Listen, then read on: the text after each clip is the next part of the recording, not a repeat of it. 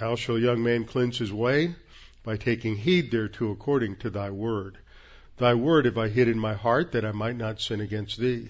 Thy word is a lamp unto my feet, and a light unto my path. Jesus prayed to the Father, sanctify them in truth. Thy word is truth. For the grass withers and the flower fades, but the word of our God shall stand forever. Before we get started this evening, we will take a few moments to have silent prayer so we can make sure that we're in right relationship with the Lord. And that means to confess sin if necessary. And then I will open in prayer. So let's pray.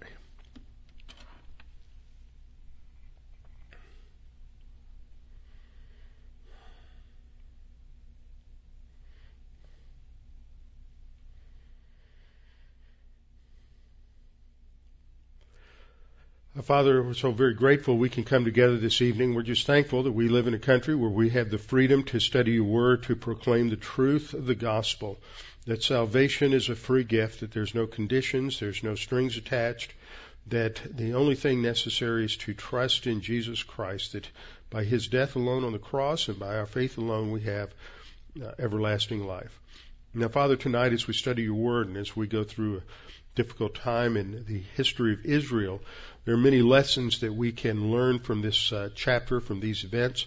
But first and foremost is the lesson that we need to trust in you, and that there are so many ways and so many circumstances when we substitute something as a source of life and happiness and meaning other than you, and that we might, especially during this time of Christmas, be challenged to reflect more upon our walk with you, our priorities, and as we reflect on these things to perhaps make some critical decisions about our spiritual life in the coming new year. And Father, we pray these things in Christ's name. Amen. Okay, open your Bibles with me to 1 Samuel chapter 8. 1 Samuel chapter 8, we've gone through this, done quite a bit of background work, just to review a little bit. Tonight, we should cover the rest of the chapter and look at the lessons that God is teaching to Israel in terms of their need to depend upon him. The basic lesson that we see is often that God lets us have our head, as it were, and go our own way in order to teach us that we can't do it our way, that when we are doing it our own way, as the proverb says, that there's a way that seems right unto man, but the end thereof is death. And that often we think that there is a course where we can have happiness, we can have meaning and significance and value in life, but when we are not walking in obedience with him by the Holy Spirit, then the end result is always going to be a catastrophe. And God gives us the lead, gives us the freedom to make those bad decisions.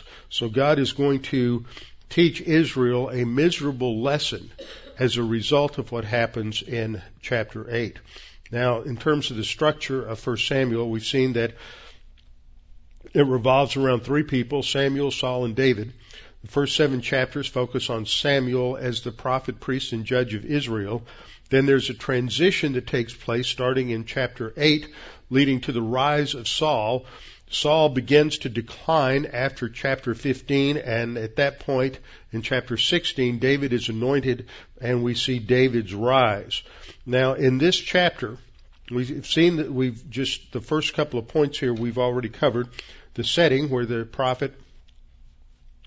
people reject the sons of Samuel as the next leadership, as Samuel has grown old, and they're corrupt, they pervert the law, they continue to reflect the culture around them. And remember, we're still in the midst of this toxic culture of the judges, this where moral relativism, and there's so many parallels that we've seen between what is going on in Israel during this time and what's going on in our world today, not just in the United States, but all over.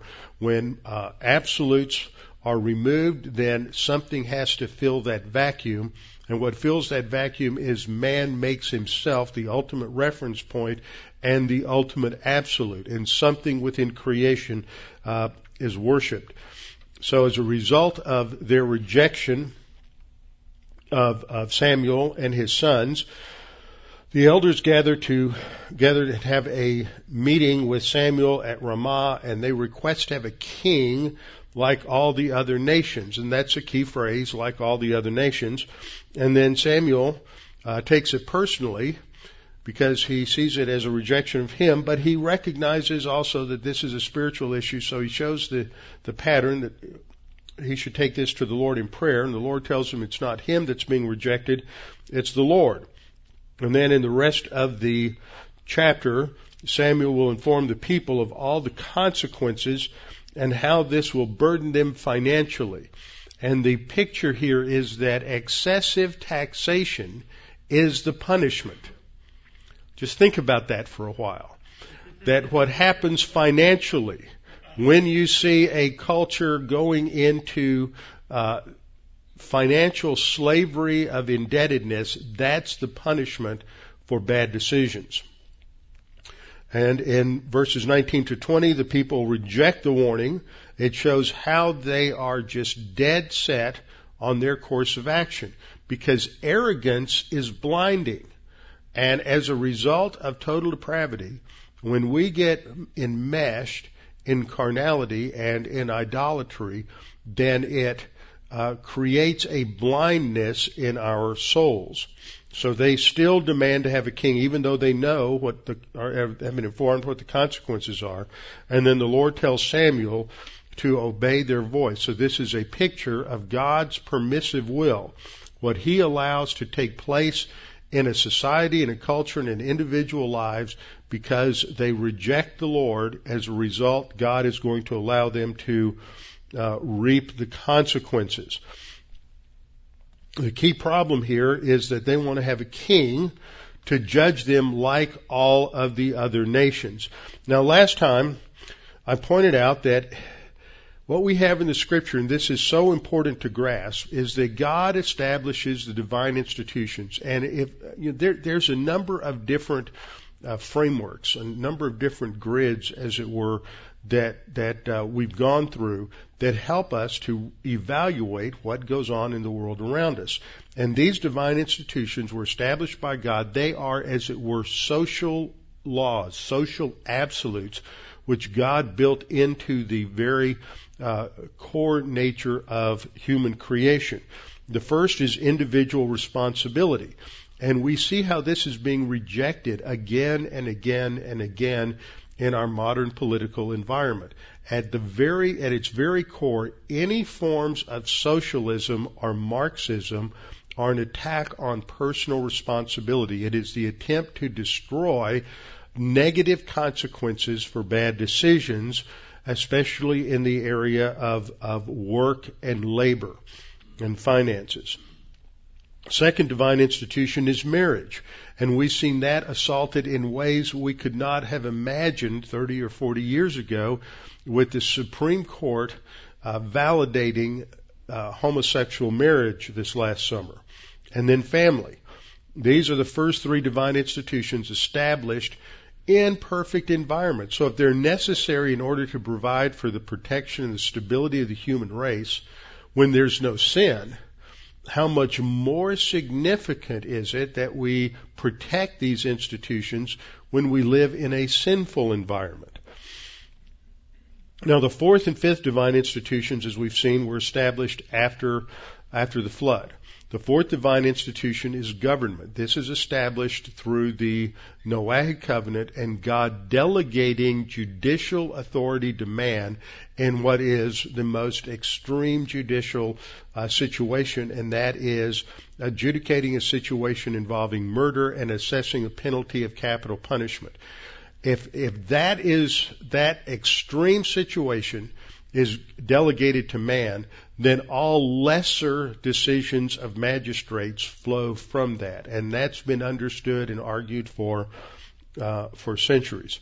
And then the importance of nations and national distinctions, and that means establishing borders, specific territories, national security, and preventing others from entering into a nation in order to protect that national distinction. So we've seen the first three were before the fall, the next two after the fall. Now the question, the issue that comes up in that fourth verse is they want to have a king like every other king in the fifth verse. So what kind of king did the other nations have? And I think this is important to understand, and I tried to cover this in a couple of points last time, that there are three assumptions that are made on the part of the elders of Israel. First of all, they're assuming that a change in government will solve the problems. They know that the society is just in a state of collapse. And it has been for over 400 years during the period of the judges, due to this moral relativism. And as we'll see again and again, the problem is they reject God and they turn to false gods.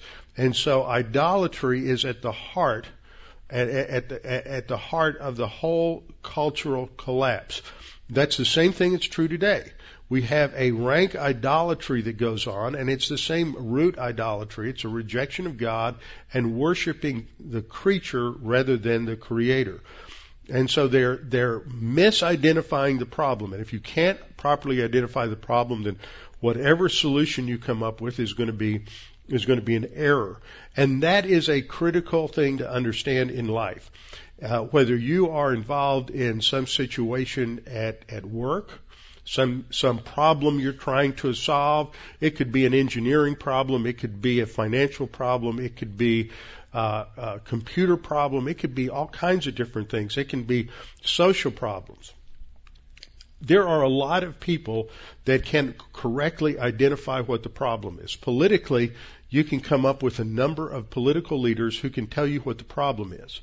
But the solutions that they offer are really different. And just because somebody can properly identify and clearly articulate what a problem is doesn't mean they have a clue what the real solution is.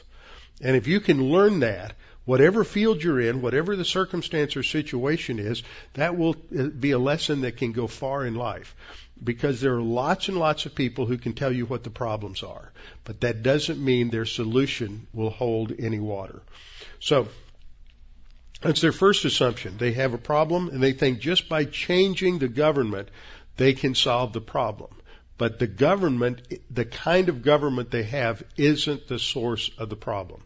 The second assumption that they're making, second wrong assumption they're making, is that they assume that other nations have it better than they do, because they want to have a king like all the other nations. So they're assuming that by following another nation's model, that that's going to provide a solution. And we've got people in this country who genuinely are committed to the fact that if we become more like Europe, if we have more of a so-called Christian socialist form of government, then that will solve our problems. And they just are totally blind to the fact that hasn't done anything to solve any problems that Europe has. They're in worse debt than we are. They have worse social problems than we do. They are in a much more of a moral morass than we are. But these are not values that are on the radar for pagans, for those who don't have a biblical framework. So this is an assumption that the elders of Israel are making, is that there's a better government out there. Somehow the grass is greener on the other side of the fence.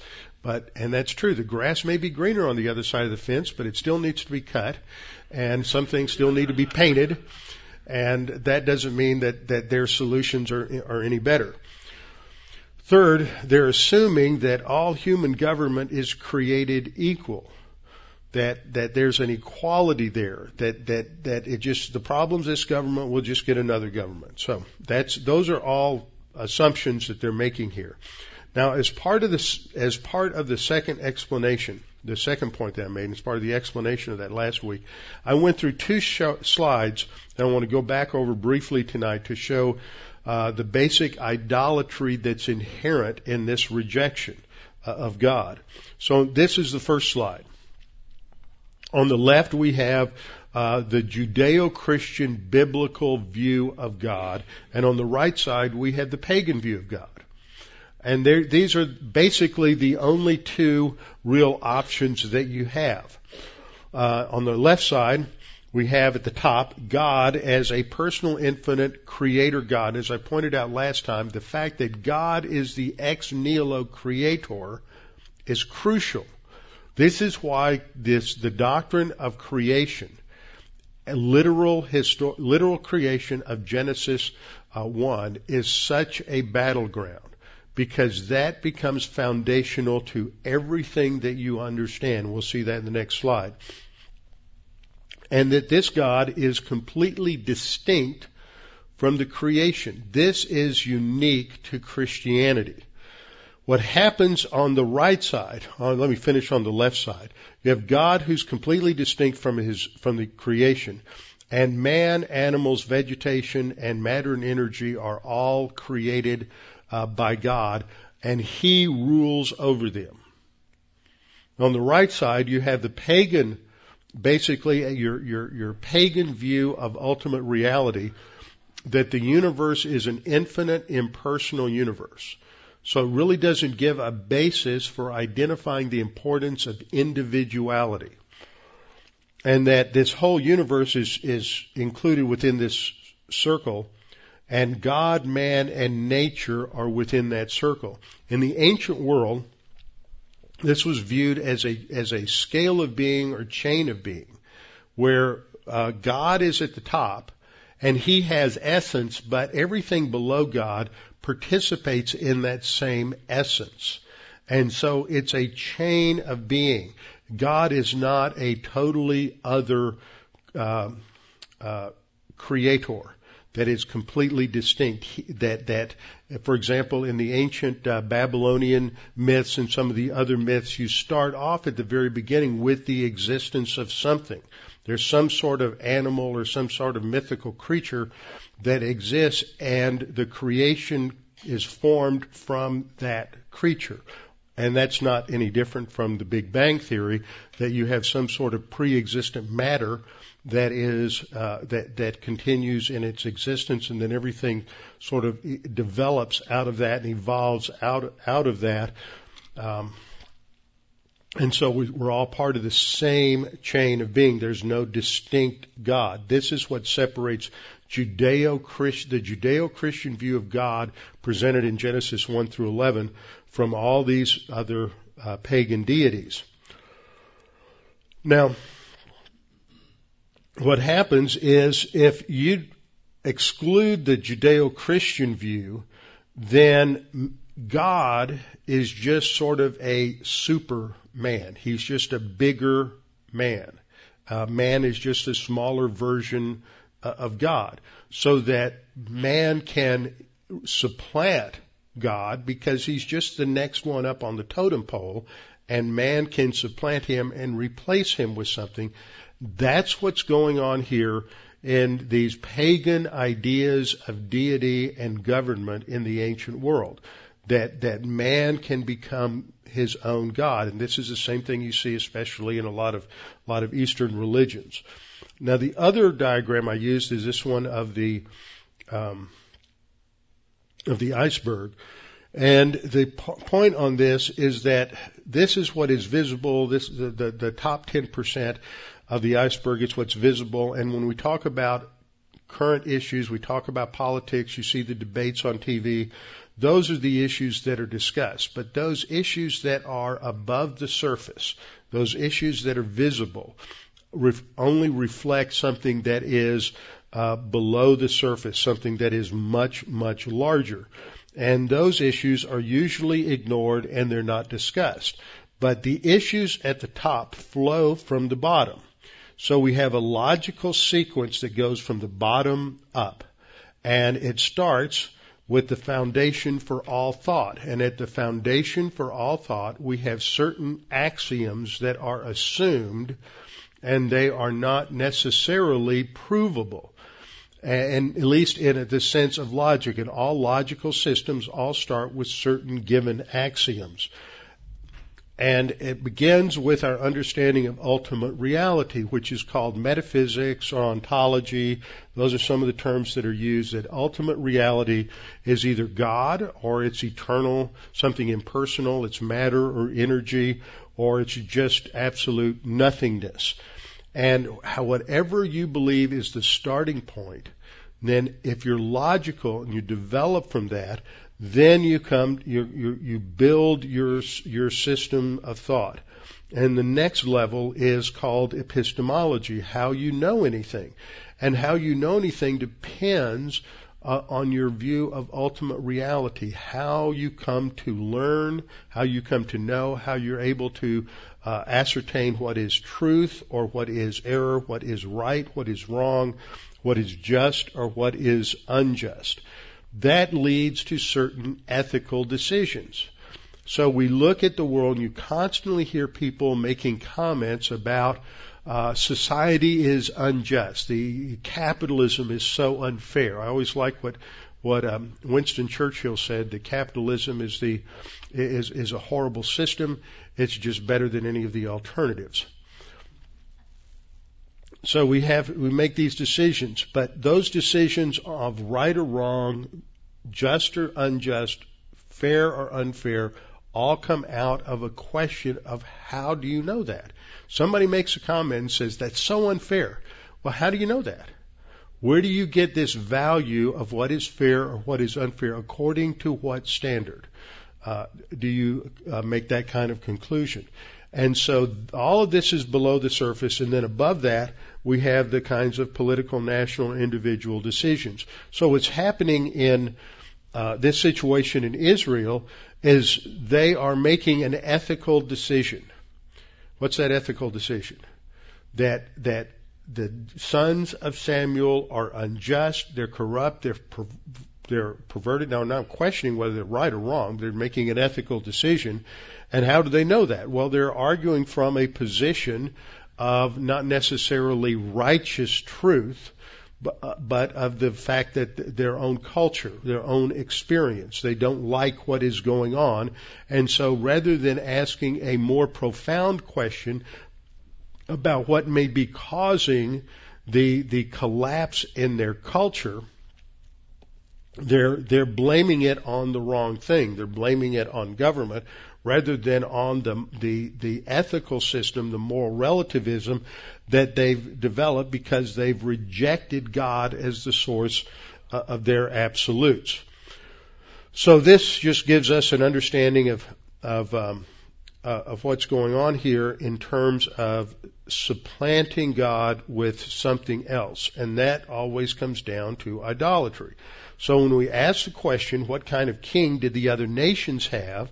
You look at Egypt, we look at the Mesopotamian empires, you look at Greece, you look at Rome, look at all these different kingdoms. They had they had various gods. They had polytheistic systems, and these gods were all part of nature, weren't they? They were all these nature gods. They're all part of that scale of being that's there.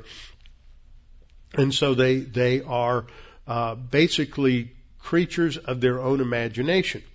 Now, when you take out God as the king, in that vacuum, the state is going to move in. You look at Egypt. Egypt identified the pharaoh was identified exclusively with the state.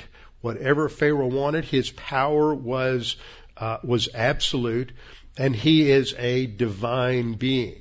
He's viewed that way. So it's ultimately religious. And then you go over to the Mesopotamian kingdoms, and they were the same way. They viewed their kings as manifestations of God, sons of God, something related. But the state becomes identified with the person of the monarch, the person of the ruler. And so the state becomes, in effect, their God. They are worshiping the state. And this becomes seen in the Roman Empire when the Caesars began to claim deity for themselves and that they are to be worshipped as God. And that brought about a conflict in early Christianity between Christians who would not declare Caesar to be God. So what happens is that the state then, when you throw out God, the state becomes the ultimate determiner of right or wrong, the ultimate determiner of meaning or value or significance in life, and then claims ultimate authority over the lives of the people. Now, in the history of this nation, because we understood a theistic framework, a theistic worldview, a biblical worldview, that we have founding documents in the Declaration of Independence and in the Constitution that sought to establish, recognize the rights of the individual in this nation as being given these inalienable rights through their Creator. It is no mistake that the writers of these documents clearly understood God as the Creator, and He was the one from whom these rights derived. They did not derive from the state. But what has happened historically over the last 200 years is that has eroded as this nation has come under continued satanic assault through the ideas of the Enlightenment, the working out of those ideas in terms of what was going on in the 19th century as they began to reject biblical authority and substitute empiricism and rationalism for biblical authority, is that the government begins to grow in terms of its power. By the end of the 19th century, you begin to see the erosion more clearly in certain Supreme Court decisions, and that becomes more manifest in the early part of the 20th century, where the courts began to determine ultimate truth. And there's a shift that takes place, especially under Oliver Wendell Holmes and other progressive judges in the early part of the 20th century. At the same time, you have the rise of progressivism. You have both a conservative progressivism under Theodore Roosevelt and a more radical progressivism under FDR. But this is what begins to shift the nation and has an impact that we're feeling today. This just didn't change overnight. But this kind of attack on the state, or using the state as an attack against God, goes back to the Tower of Babel, as I pointed out before, with the kingdom of Nimrod. So when the state starts to grow in its power, it goes into competition with the church. It goes into competition with any system that declares that there is a source of absolutes and a source of right or wrong that comes from outside of creation, by which the state itself can be judged. And once you reach a point where the state itself begins to limit the expressions, the free expression of religion, of Christianity, then you get into a dangerous situation. This is what started happening. We started seeing this judicially in the 1960s, and since then it's just become worse and worse. But this is the result of a state that does not want to be judged by an external standard and has already rejected the absolutes from Scripture. So, a couple of things for you to note. Let's go to verse. Let's see if I got this in. No, I did not put it in here. Okay. Let's look at a couple of verses. I don't have them up on the screen, but that's okay. Once you remove God from being the ultimate ruler, this violates the first commandment of the Ten Commandments. Remember, we're talking about Israel; they're under the Mosaic Law. The first commandment is described is given in Exodus 20 verses 2 and 3. I am the Lord your God, who brought you out of the land of Egypt, out of the house of bondage. Now, one thing that we should observe there is that when the Lord defines himself, identifies himself, he locates that identification within a historical space-time event.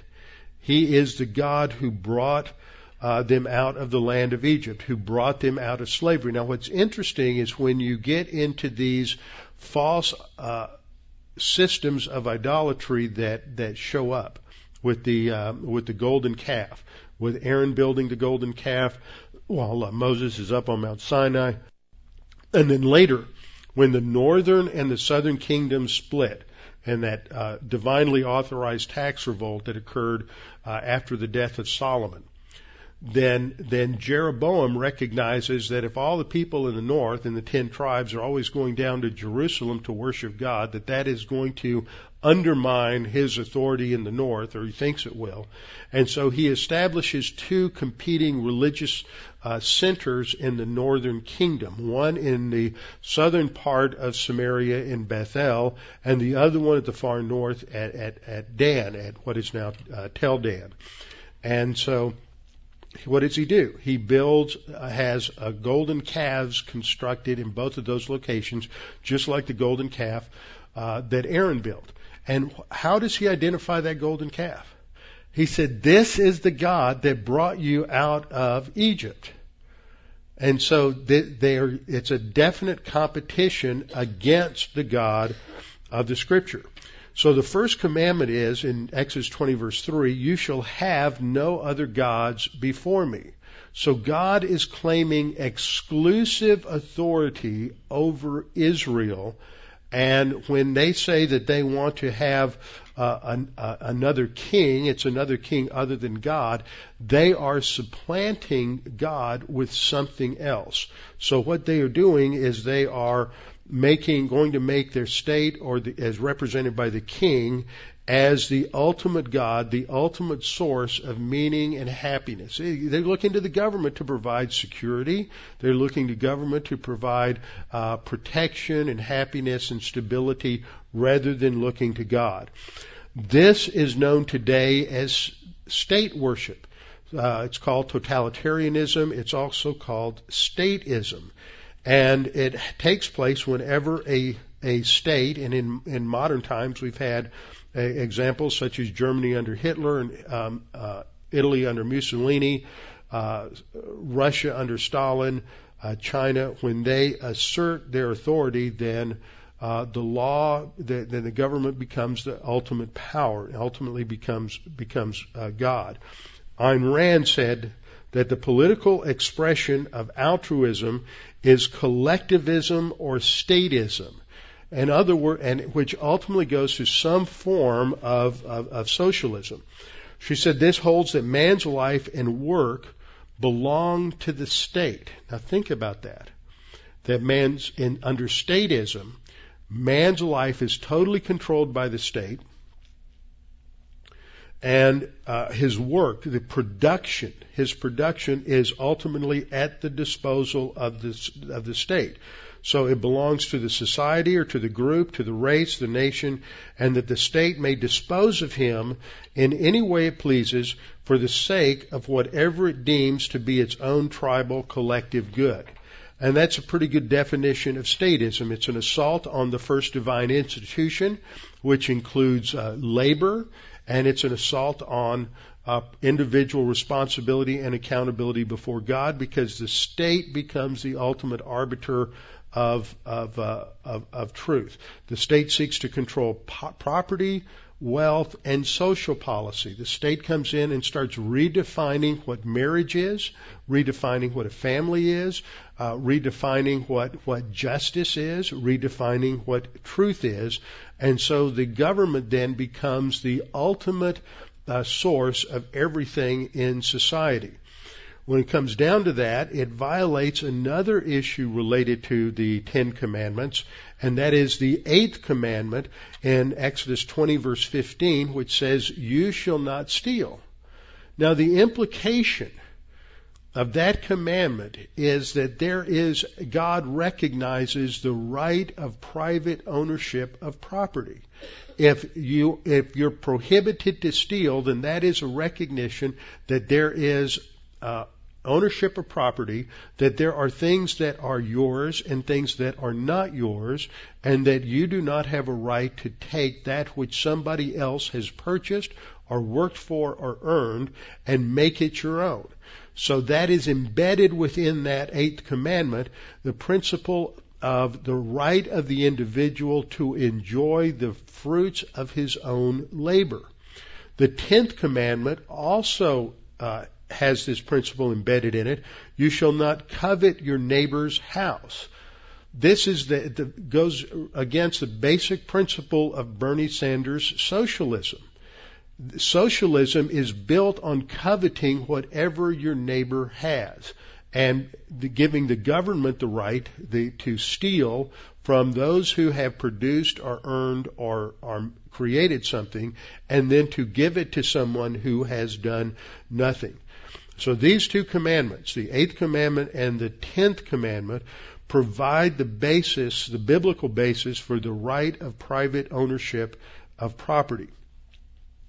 What's interesting in Israel is that the ownership of property is based in God himself. God is the ultimate owner of all of the land. He is the one who owns the land. He is the one who bestows the land upon the Israelites, and he is the one who determines how to distribute that land. So as the ultimate owner of the land, he alone has the right to control how the property is used. And that is determined via the Mosaic Law. And God is able to bestow and recognize individual rights on and responsibility for the use of property. Leviticus 25:23 says, "The land shall not be sold permanently, for the land is mine." This is what the Lord says. He says, "For you are strangers," talking to Israel, "you're strangers and sojourners with me." Then Psalm 24:1 says that the earth is the Lord's and all its fullness, the world and those who dwell therein. So when you look at creation from God's viewpoint, from a biblical viewpoint, then the individual has the right of ownership and the right of production. In socialism and Marxism, the state claims to be the ultimate owner of the land. And just as a side note, one area which this breaks down in our American system is that in our system, the government has the right to tax property. If you look at the Mosaic Law, there's no property tax. There's a right to taxation that's given to government. But the government can't tax property because the taxation of property is built on the idea that the state is the owner of the property and has the right to determine how the property is used. So this is one of the flaws that we have in our particular system. Now, we develop a conflict because under a human viewpoint concept of government, the government owns the land, and the more power and authority that the government has, the more the government tends to view itself as God. So in the development of modern statism and totalitarian governments in the extreme, the government that owns the land ultimately owns and controls the people. The more power we give to the government, this is what the 10th Amendment is designed to prevent, is that all of the power, according to the 10th Amendment, all of the power that is not specifically given to the federal government is to be reserved to the states and to the individual. So once you get away from that, then the federal government becomes the plantation owner, and all the citizens are just slaves on the government plantation, which is where we are today. This is why it's so important to attack the whole tax code, because this needs to be changed. It all accrues to more and more power to the federal government. So the ultimate issue in all of this that I'm pointing out is religious. It all has to do with either the worship of God or the worship of government, the worship of man. And this is where we are today in every nation in this world. We had a 200-year blip in this country that is an exception to the rule of history, where we understood that government was completely delegated by God and served under the authority of God. So what we see is, as a picture of this in the ancient world, is that they're doing the same thing. They are attributing divine powers, are going to attribute divine powers to God. So in verse 6 we read, the thing displeased Samuel when they said, give us a king to judge us. So Samuel goes to the Lord. He goes to pray to the Lord. Now, in this opening line, the thing displeased Samuel is kind of a pusillanimous way of expressing this. The text of the Hebrew says, and this thing was evil in the eyes of Samuel. He identifies this categorically as something that is evil. Now, evil in the Bible is not just a simple abstract term of something that violates the righteousness of God. It is something that has greater legs to it than that. A couple of verses from Judges, remember this is the same time period, give us the idea of how evil is used predominantly in the Old Testament. In Judges 2:11 we read, then the children of Israel did evil in the sight of the Lord and served the Baals. Now, how is evil used in that passage? It's used in reference to idolatry. Evil is worshiping something other than God. Evil begins with the violation of the First Amendment when we're worshiping something other than God. Judges 3:7, the same thing. So the children of Israel did evil in the sight of the Lord. They forgot the Lord their God and served the Baals and Asherah. And so we see this terminology where they abandoned God and they served the idols. We'll see that same terminology here in 1 Samuel chapter 8. Then later on, I referred to this event already when Jeroboam led the divinely authorized tax revolt and the 10 nations split off in the north. And then he set up these two idols, the golden calves, and one in Bethel and one up north in Dan. And then God sends Abijah the prophet to confront him and to indict him for this idolatry. And in the midst of that, God says, but you have done more evil than all who were before you. For you have gone and made for yourself other gods and molded images to provoke me to anger and have cast me behind your back. So what is the essence of evil? In this passage, the essence of evil is idolatry. It's looking to something other than the Creator God of the Bible as the source of meaning, happiness, and stability in life. And whenever we substitute anything for God, we're in some form of idolatry. So when the text says that they wanted a king like the other nations, they wanted to have a government that is identified with a false religious system. And that's what the solution is. When we look at the political landscape today and we look at the different options that are being presented, all what you have to drill down through that iceberg illustration and say what becomes the ultimate source of meaning and stability and security in life. Is it going back to God, or is it going to some element of creation, or is it going to some element of the government? And that's what we see, is that we're looking to government to supply what only God can supply. And that is pure idolatry. Now in verse 7, God is going to clarify and identify these issues for Samuel. He makes it very clear. The Lord said to Samuel, heed the voice of the people. Literally, listen to them. Do what they say to do. Twice God is going to say this in these verses. He says it in verse 7, and he says it again in verse 9. So when God repeats himself, you have to pay attention. Heed the voice of the people and all that they say to you, for they have not rejected you, but they have rejected me, that I should not reign over them. So the main problem that God is saying is, isn't their rejection of monarchy per se. Remember, the final form of government is going to be a monarchy.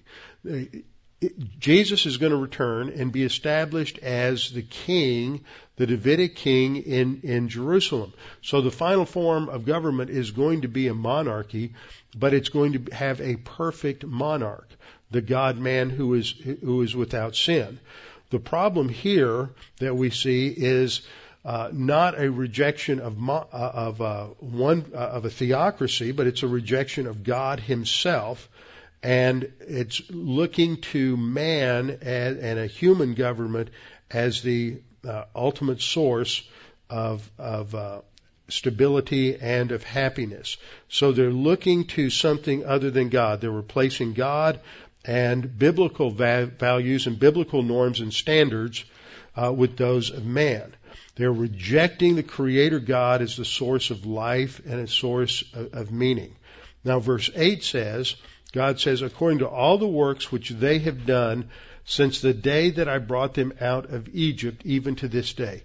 Notice how in both the first commandment and the introduction to the Ten Commandments, and again here and numerous other times in the Old Testament, the pattern of identification of God always goes back to that redemptive work in Egypt. That's why when Charlie Clough developed his framework, what he was recognizing was that if you go through the Scripture, there are events that are constantly referred back to in later circumstances. And you have creation, you have the flood, you have the call of Abraham, which is referred to again and again throughout the rest of the Old Testament and on into the New Testament, and you have the deliverance of Israel from Egypt. These are crucial events around which everything else in the Bible hangs. You can use an illustration like a clothes closet. And you've got all your clothes lying on the floor. And if you're going to organize your clothes, that is, organize your life, organize your thinking, you have to have key coat hangers. And these key events provide the biblical framework on which you hang everything else in the Scripture, and you get all your clothes up off the floor, and you can organize your thinking and organize your life. So that's what we see here. God, again, referring back to what took place coming out of Egypt, that he refers back to this Exodus event as a historical space-time event. It's not a legend. It's not some sort of poetic fiction. Remember, I talked about this in the First Peter class on Thursday nights a couple of times, how you have modern scholars. Now, usually the evangelicals are not questioning the historicity of the Exodus events. They're going back and questioning to some degree some of the historicity of the flood or how they're interpreting Genesis 1 through 3. But God refers to these things as a literal historical space-time event. Now, in this passage, we read, God says, according to all the works which they've done since the day I brought them up out of Egypt, even to this day, which they have forsaken me and served other gods. Remember, I pointed that out from the passage in Judges, that they forgot the Lord their God and served the Baals and the Asherah. This is the typical language that is used, is when you abandon God, you forsake God, then what happens is you will automatically serve other gods. The default position is always to worshiping something other than God as a source of meaning and stability in life. So in verse 9, God says, now therefore heed their voice. However, you shall solemnly forewarn them and show them the behavior of the king who will reign over them. Now, the things that are going to be outlined in the coming verses ultimately boil down to economics. Now, since I just talked about the situation in Egypt, in Egypt, the whole state was embodied in the person of the Pharaoh.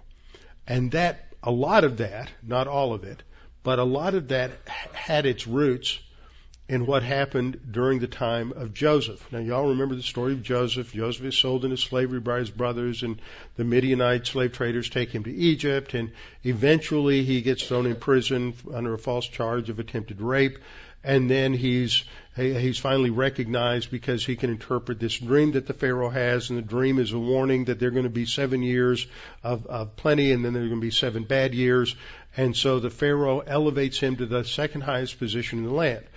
and there's going to be this terrible famine, so there's 7 years of prosperity they can use to prepare for it by storing up grain. And so he builds the granaries and everything in order to provide for the bad years of the famine. Well, by the time you get halfway through the famine, what the text says is that the people are running out of money. They no longer have the ability to buy the grain that's been stored. And so the Pharaoh enters into a deal. And the deal is, in exchange for their land, their ownership of the means of production, in exchange for the ownership of the land, he will give them food. And so by the time you come out of that period, all of the land, all of the means of production in Egypt is owned by the Pharaoh. So the state now controls everything and controls all the people from cradle to grave. Now, what we see here is in the warning that's going to come up is a abuse of taxes. But I want you to note that there's not an authorization from God to rebel against the king for the abuse of taxation. And it's going to get exceptionally bad under Solomon. And God is going to authorize, for other reasons, the 10 northern tribes to separate because he's judging Solomon because of his idolatry. But the power to tax is not going to be is not going to be a basis, or the abuse of tax is not going to be the basis for rebellion. Now in verse 9. Just something I want to point out in terms of the grammar here. You have this phrase, usually translated something along the lines of "you shall solemnly forewarn them," or "you shall seriously warn them," something of that nature. And this is the this is an interesting construction in Greek where you combine what's called an infinitive absolute along with the basic imperfect tense of the verb. Now, the reason I point this out is because in Genesis 2:17, God warned Adam and Eve, rather, that in the day that you eat of the fruit of the tree of the knowledge of good and evil, you will surely die. Now, that was wrongly translated because of this verb. What you have is two verbs next to each other. One's an infinitive absolute, one's an imperfect tense. And it's a Hebrew idiom that intensifies the strength of the verbal action. That's all it does. It was, some of you learned this. I learned this. I read it many places. That should have been translated, dying you will die. That's an abuse of the Hebrew. And there was a theological conclusion made from that there were two types of death indicated there, a spiritual death and then a physical death. But that abuses the whole idiom. You wouldn't translate this, testifying you will testify, and think that that's going to be two different kinds of testimony. This idiom is used on almost every page of the Old Testament. And it's just intensifying the strength of that of the verb. And the basic verb here is a verb that means it's a legal term that means to warn or to testify with reference to stipulations of a covenant treaty. So what's going on here is that Samuel is being told to function in his role as a prophet, to represent the Supreme Court of Heaven in bringing a lawsuit against the people and reminding them of the covenant stipulations in the law. And that's what is being indicated here. It should be translated something like this. You shall legally testify to them about their obligations related to the covenant and the judgments or the policies or actions of the king who will rule over them. So this sets the stage. This is a legal courtroom action against Israel, warning them legally of what is going to happen and how God is going to bring judgment upon them. So what we see here is that at the end of this warning, God prepares him, and he says, look, this is what you can expect. You will cry out in that day because of your king whom you've chosen for yourself, and the Lord won't listen to you. Think about that. A nation or a person makes their own personal decisions. They make their own free will decisions to take on a course of action. And then when they are reaping the consequences for their bad decisions, for their sinful decisions, God says, I'm allowing you to reap the consequences of your personal responsibility, and no, I'm not going to take it away. These are the consequences. You're going to suffer the condemnation of your own bad decisions. And in this case, the heavy hand of the government is the punishment for people's failure to live according to the first divine institution of individual responsibility. The more a people give up their personal responsibilities to government, which is what people in this country have been doing for over 100 years, the more people give up their responsibilities to government, the more the government is going to take and the more the government is going to control. And then when we get to the point where we are today, what God is saying is, you're reaping the consequences of your bad decisions, and no, I'm not going to listen to you. Now, I'm not saying that's what's going to happen in the U.S., but that is what happened with Israel. Now, that's not the end of the story. Because what God's going to do is he's going to give them the desires of their heart, which is Saul as king. And they're going to reap those consequences, and finally they are going to turn to the Lord, and that is what's going to make a difference. God's going to first give them the desires of their heart, and they're going to be in misery, and then God's going to give them a man who is after the Lord's own heart. So he spells out the consequences. First of all, there's going to be a military conscription that's going to be instituted and enforced.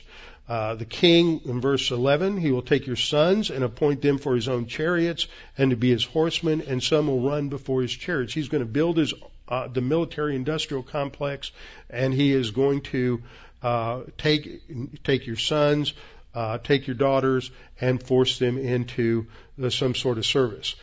Second, he says there's going to be some sort of compulsory labor conscript for state service. If they don't serve in the military, then there'll be something else. He says he will appoint captains over his thousands and captains over his 50s. He will set some to plow his ground and reap his harvest, and some to make his weapons of war and equipment for his chariots. So what we're seeing here is he's going to build his own wealth, his own power base. The state is going to grow out of control, and everyone will be dependent upon the state. This is where we are today. I think one out of every three Americans is dependent upon a government check. Almost 50% of the labor force somehow is related to working for the government. Third thing that he describes is that the young men and young women, as well as animals, are going to be conscripted. He's going to take your daughters to be perfumers, cooks, and bakers. It's not just your sons. Fourth thing he says is that the state will take your property, both the land and livestock. Verse 14, he will take the best of your fields. So he comes in, and the land now, the means of production is going to be taken over in ownership by the state. He will take the best of your fields and your vineyards and your olive groves and give them to his servants. So he's going to take from those who own it and give it to those who've done nothing to deserve it. Fifth, he says, because the state is now functioning as God, it will demand a tithe, just like God. The word tithe means 10%. He will take 1/10 of your grain and your vintage and give it to your officers and servants. Now remember, in the Old Testament, there were three different tithes. There were two annual tithes and one that was every third year. And that was all that God put on the people. But now he's saying, no, the government's going to come along and take another 10%. And even under Solomon, he takes more than that. And sixth, he says he will take your employees and laborers to do his work for him, and this can be done even through excessive taxation of income. And then finally, verse 18, you will cry out in that day because of your king whom you have chosen for yourselves, and the Lord will not hear you in that day. So that's the punishment. The growth of a domineering, totalitarian nation state that takes freedom from its citizens is the punishment. You know, a lot of times we hear people who say that homosexuality is going to be punished by God. Homosexuality, according to Romans 1, is a punishment. You look at passages like this. The oppressiveness of a government is the punishment for a failure to take personal responsibility. And we see a picture of how the people's heart is hardened. After they hear all of this, what's their response? Nevertheless, the people refuse to obey the voice of Samuel. And they say, no, but we'll have a king over us. We're not going to listen to what you say.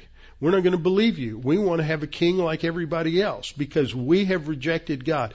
Negative volition and arrogance blinds people to the truth and grabs hold of them so that nothing else matters. It blinds them to reality.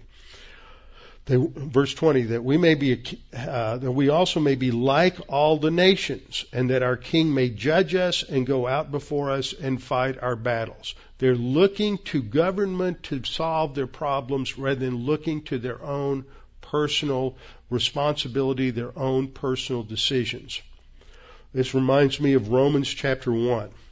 In Romans 1:21-23, we read that after saying that the evidence of God is visible to everyone, his invisible attributes are clearly visible through his creation. There's the indictment on mankind for rejecting God, because although they knew God, they did not glorify him as God, nor were thankful, but became futile in their thoughts, and their foolish hearts were darkened. This is exemplified in what's going on with Israel. Professing to be wise, they became fools, and they exchanged the glory of the incorruptible God into an image made like corruptible man. Idolatry. They're worshiping the creation rather than the creator. And in the case of 1 Samuel 8, they're worshiping government instead of the creator.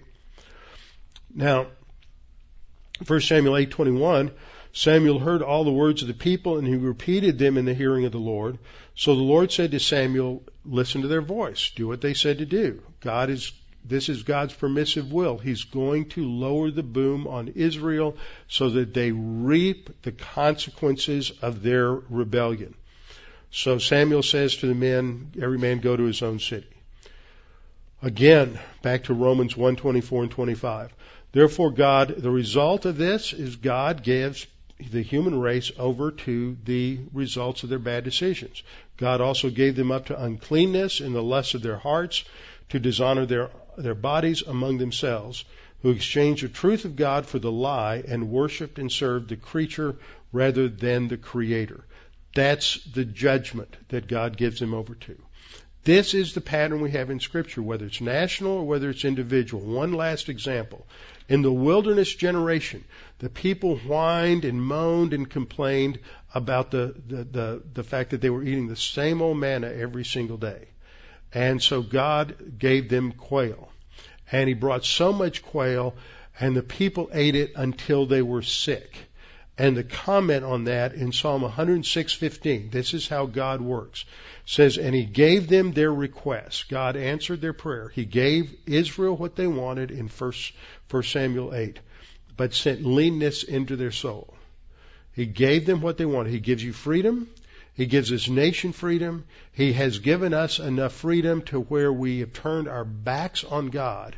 And the result is he's going to give us everything we want and send leanness to our soul, and we will reap the consequences, just like Israel did, of our bad decisions, with our heads bowed and eyes closed. Father, thank you for this time to look at these passages and to understand that this warning is true. Today in our culture just as much as it has been throughout all of history. But nevertheless, your grace is real.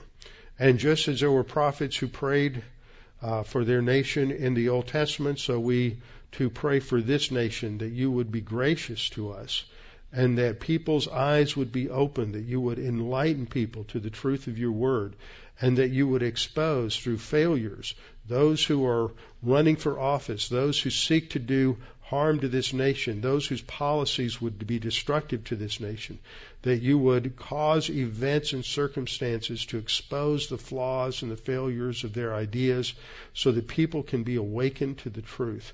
And we pray that there would be a turning to you as the true source of freedom, the true source of happiness and meaning in life, and away from the things, the details of life, and that we might not look to government as the solution, but recognize, as the Scripture says and identifies, that government is often the problem, that the solution is to walk with you.